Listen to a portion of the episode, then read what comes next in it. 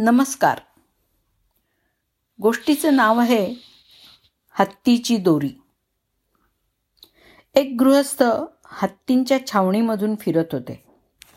आणि त्यांना असं दिसलं की हत्तींना पिंजऱ्यामध्ये ठेवलं जात नाही किंवा साखळदंडांनी पकडून बांधून पण ठेवलं जात नाही.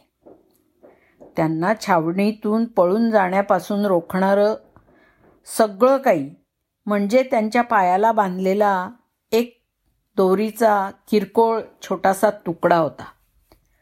त्या माणसाने हत्तींकडे पाहिल्यावरती तो पूर्णपणे गोंधळून गेला की हत्तींनी आपली ताकद फक्त दोरी तोडून छावणीतून सुटण्यासाठी का वापरली नाही? ते सहज करू शकले असते पण त्याऐवजी त्यांनी अजिबात प्रयत्नच केला नाही दोरी तोडून जाण्याचा. उत्सुकतेने आणि उत्तर जाणून घेण्याच्या इच्छेने त्यांनी जवळच्या एका माहुताला विचारलं की हत्ती तिथेच का उभे आहेत? आणि कधी पळून जायचा प्रयत्न ते का करत नाहीत? तर त्या माहुतानी त्यांना उत्तर असं दिलं की जेव्हा हे हत्ती लहान असतात तेव्हा आम्ही त्यांना बांधण्यासाठी छोटीशी मामूली दोरी वापरतो. आणि त्या वयामध्ये त्यांना धरण्यासाठी ती पुरेशी असते. पुढे जसजसे ते मोठे होतात तसतसे ते दोरीमुळे पळून जाऊ शकत नाहीत अशी त्यांची धारणा व्हायला लागते.